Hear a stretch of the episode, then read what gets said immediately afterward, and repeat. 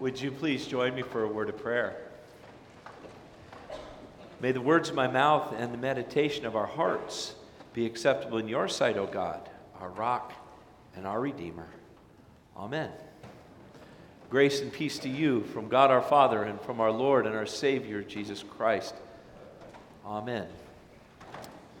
One of the greatest joys of my life was raising our son and our daughter.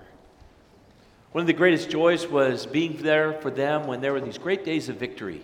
And you looked, and on the fifth grade football field at St. John's or whatnot, we put it on St. Paul's in Salem, and you know, you're just cheering for your child. You're, yes, let's go, let's go, let's go. And they're little, and you wrap them up, and you hug them and love them, and, and you raise them. They're not raised in a vacuum. You, you don't raise your child or your grandchild in, a, in, in kind of a little locker that you take them out in the morning and put them back at night and then everything's good. You know, it just doesn't, doesn't work that way. And on those times where it's really hard, everybody got invited but me. That's how it's going to be. It's going to be like that throughout your whole life. I can't get along with the person whose desk is next to mine, Dad. Well, guess what? In 15 years, you're going to have a cube next to someone who eats cheese all day with onions. They're going to smell, and you're going to. It's all just part of the way life, life is. It is a joy to raise our kids. It ain't easy, but it's a joy. About a month from yesterday, my son will be married all the way through St. John's, through Orange Lutheran, through the University of San Diego. What's important to us is what's in his heart.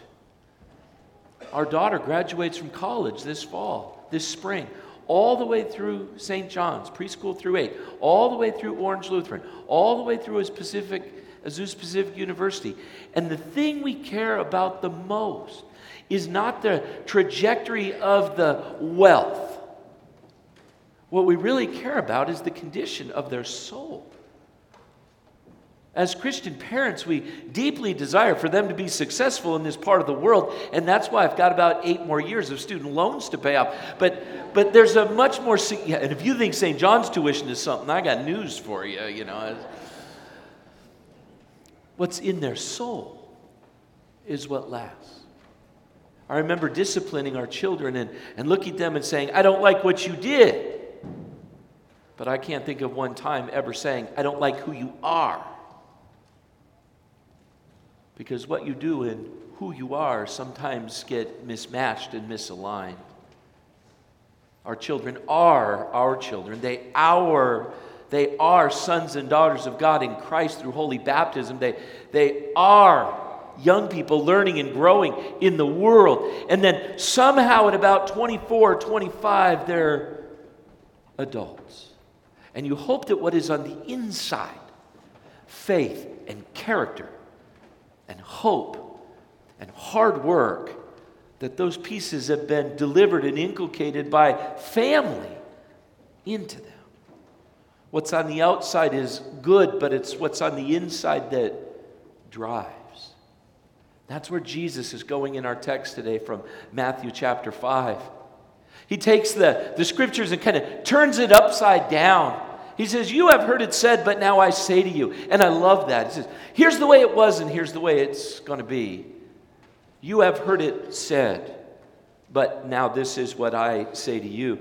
You have heard it said, and Moses gave it to you in the Ten Commandments. Here's what it is Do not disrespect your parents. Remember the Sabbath day. Don't kill, don't steal, don't lie, don't covet, don't murder, and you're all good. And Jesus comes and teaches that day and kind of turns that on its head. You have heard it said, but now I say to you. And as you look through that reading today, you see that about a half a dozen times. And the people that day, their eyes would have spun. I can't do that.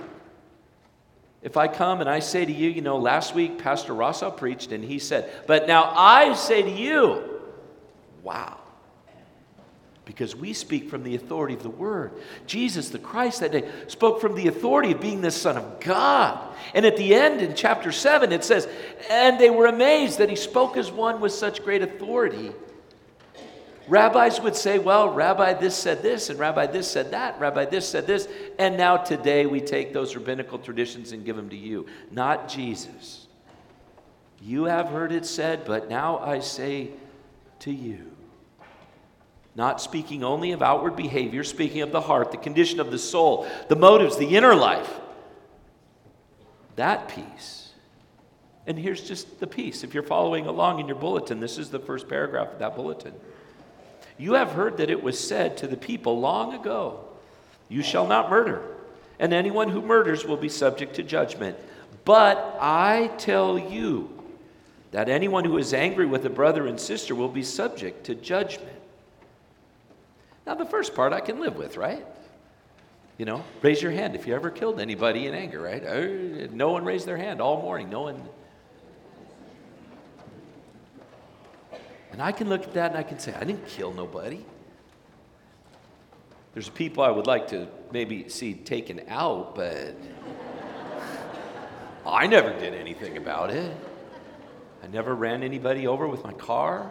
Almost have. Never killed anybody. So I can suck it up and I can say, you know what? I have followed the line of this. I didn't kill anybody, so I'm okay. And I'm better than all the other people who've ever done that ever horrible thing in their lives. And then Jesus digs down. He said, You think you're so hot, Klinkenberg? How about this one? Have you ever been angry with your brother in your heart? Right. That's pretty irresistible, isn't it? Brother there means human being. Ever been mad at your spouse, ladies? Didn't quite get ready for church on time? Kids had to be here? And you elbowed and you cajoled and you said, We gotta go, we gotta go, we gotta go, we gotta, and then you sat in the car and waited? Husbands love that. and then, husband, you got in the car and you said, I'm here, let's go. And she said, Well, I've just got to get one more thing. Oh. Ever been angry with a brother, a coworker? Jesus says that's equivalent to murder here. You have heard it said, don't murder, but I say, don't even be angry with your brother. And, and, and there's like this constricting squeeze on the soul that says, hey, I was cool with the murder thing, but the angry thing, that hits me where I live when I yelled at the official at the soccer game, when, when the other dad called a, a third strike on my son and I went nuts. You're telling me that equates with murder? I'm not. Jesus is here in Matthew chapter 5.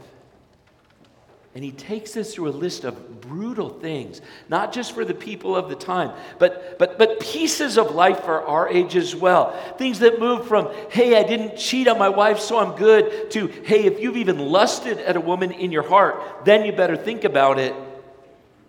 If you even thought about not telling the truth and not being honest, then you better think about it and reset yourself. You better think long and hard about what's in here rather than judging other people based on what's out there. That list of things is hard for my heart because who hasn't been angry? Who hasn't been self absorbed? Who hasn't been looking lustfully at another person? Struggled with issues inside and outside of a marriage, or even to tell the truth. No one that day and no one this morning sits free before God on their own. None of us stand blameless before God on our own. There's an inability for us to justify ourselves. So, in the absence of being able to justify ourselves, we justify our sin, which is so painful. Well, you know, I only looked at her because she had that top on with those shorts. Oh, that makes it better, right? I only didn't tell the truth because had I told them more of the truth, then the deal wouldn't have gone through, and then I wouldn't have had the income. I need the income for my family. So I just shaded the truth enough to get the deal through. I got angry, but angry's no big deal.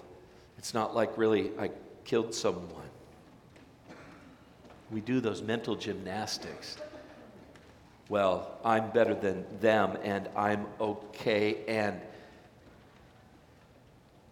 and we're still guilty, still lost, still broken, still struggling with how to kind of stand before God. When God who examines the heart, when God who looks at the heart looks in our heart to look at our character.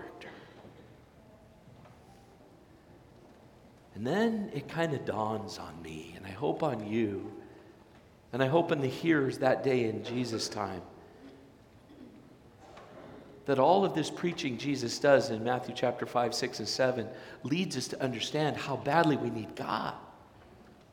We need God. The focus isn't being on perfect because no one can be perfect. No one has been perfect. Maybe there's a rainbow coming down in 10 minutes to, to see who the one perfect person is in church today, and it ain't landed on the altar. It may be landed in the choir loft. But, uh, and to stand before God with a bunch of excuses. I was too weak. I didn't know. It was a bad time just doesn't explain away all of the issues of life. We need God. And we need God not just in a way of, oh God, you're so nice, like you, like you take him off the shelf and put him down and say, okay, Lord, my kid hasn't studied for the fourth grade science test, and you're going to have to do a big one here, Lord, so it's all good. No, we need God in our hearts. We need God to mold and shape heart and soul. We need God to come down and instill character and faith and hope and love inside of us and inside of those who we love and deliver that in and through family systems. Because that's where the faith is best transmitted in the give and take, the ebb and flow of real life, raising little people. Powerful sense of responsibility.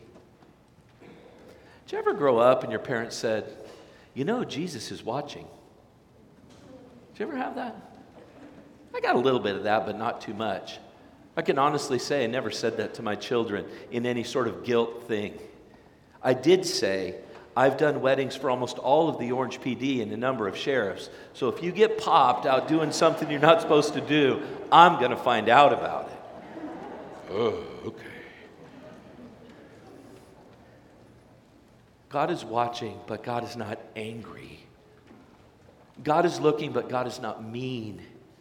God loves us and interacts with us, but, he, but He's not vindictive. God doesn't look to take out our sin and our soul on us.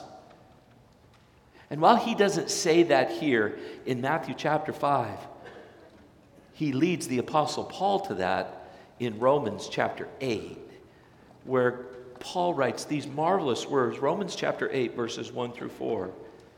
There is now no condemnation for those who are in Christ Jesus. Because through Christ Jesus, the law of the Spirit of life set me free from the law of sin and death. For what the law was powerless to do, in that it was weakened by the sinful nature, God did by sending his own Son into the likeness of sinful man to be a sin offering. And so he condemned sin in sinful man in order that the righteous requirements of the law might be fully met in us who do not live according to the sinful nature, but live according to the Spirit. Now, take those words. God is not shaking his finger at you. God is sending his son, the teacher, the rabbi that day, to live and die for you and me and to be a sin offering. So that when God looks at my soul, when God looks at my behavior, he sees Jesus, his son and our sins are paid for, atoned on the cross. And all of us who need God and need God's grace and need God's mercy and need God's love and need the inner restoration of the heart through Jesus Christ, God delivers that. Paul, a murderer. Paul taking orders to kill people when Jesus called him, perhaps knew the issue of a guilty conscience before God. And only in the cross of Jesus Christ does he find the resolve and the justification before God. Do you love that? Justification. My seventh grade teacher, anyone go to middle school in a place where they had manual typewriters and you learned to type? Come on, we're all over 50 if we did that, right? FJF space, FJF space. Even at Orange Lutheran, we had Mrs. Osborne, and she taught us how to do that as well. And then they'd say, justify this. And you'd look and go, oh, it's all going to be perfect. It's all going to work out. It's all going to be beautiful. Now, on a computer, you type it out, you spell check it, you run the grammar check, you hit justify, and the document's perfect. It spits right out.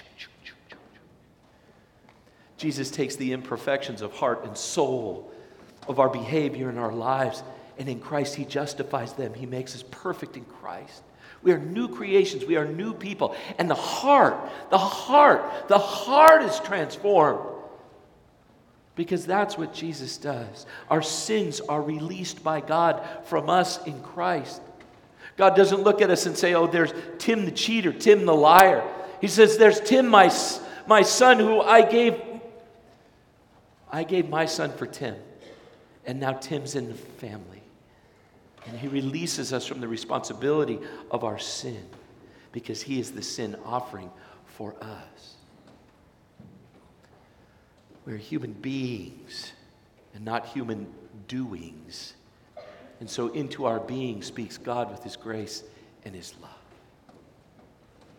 This would be a great sermon to go through this text in Matthew and just say, Have you done this sin? Have you done that sin? Have you done this? Have you done that? Stop it, stop it, stop it, stop it, stop it. Eh. We need God, and God delivers. And so, as human beings, this text leads us to understand who we are before God and to live in that. And perhaps the takeaway today is a sense of confidence and renewed hope, not don't do this and don't do that. But digging deeper into the heart and soul and saying, at the end of the day, when I walked out of St. John's today, I know who I am. I'm a child of God, and I'm going to take that into my life, and I'm going to take that into raising my kid. And here's what it looks like for me. When I'm angry, I'm going to back off. I'm going to look at him and say, You know what? I love you, and I'm with you. And here's how this needs to change. And you're going to sit on, do you guys do timeouts over there in fourth grade? You a little old for that? I see some nods. You're going to sit and think about who you are and you mold that character and you form who they are in the easy days and the bad days. And you remind them that you are a representative of Christ's love to them. And watch them grow and watch them flourish and watch them have a sense of confidence in identity as they go out into the world. They, along with us, are children of the Most High. Paul, when he figured that out, said it a different way at the end of Romans chapter 8. He talks about life and death and trouble and hardship and all these things. And, and then, chapter 8, verse 36, it says, As it is written, For your sake we face death. All day long we are considered as sheep to be slaughtered. Then he says, No, no. In all of these things we are more than conquerors through him who loved us.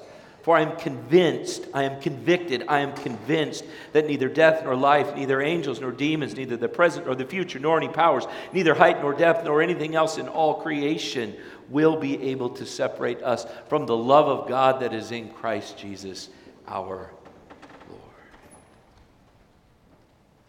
Christ comes down and takes care of the heart, and the heart drives behavior. And in Him and in His love, we are more than conquerors, more than fit to be parents, more than fit to be workers, more than fit to follow daily after Jesus. Amen. Amen.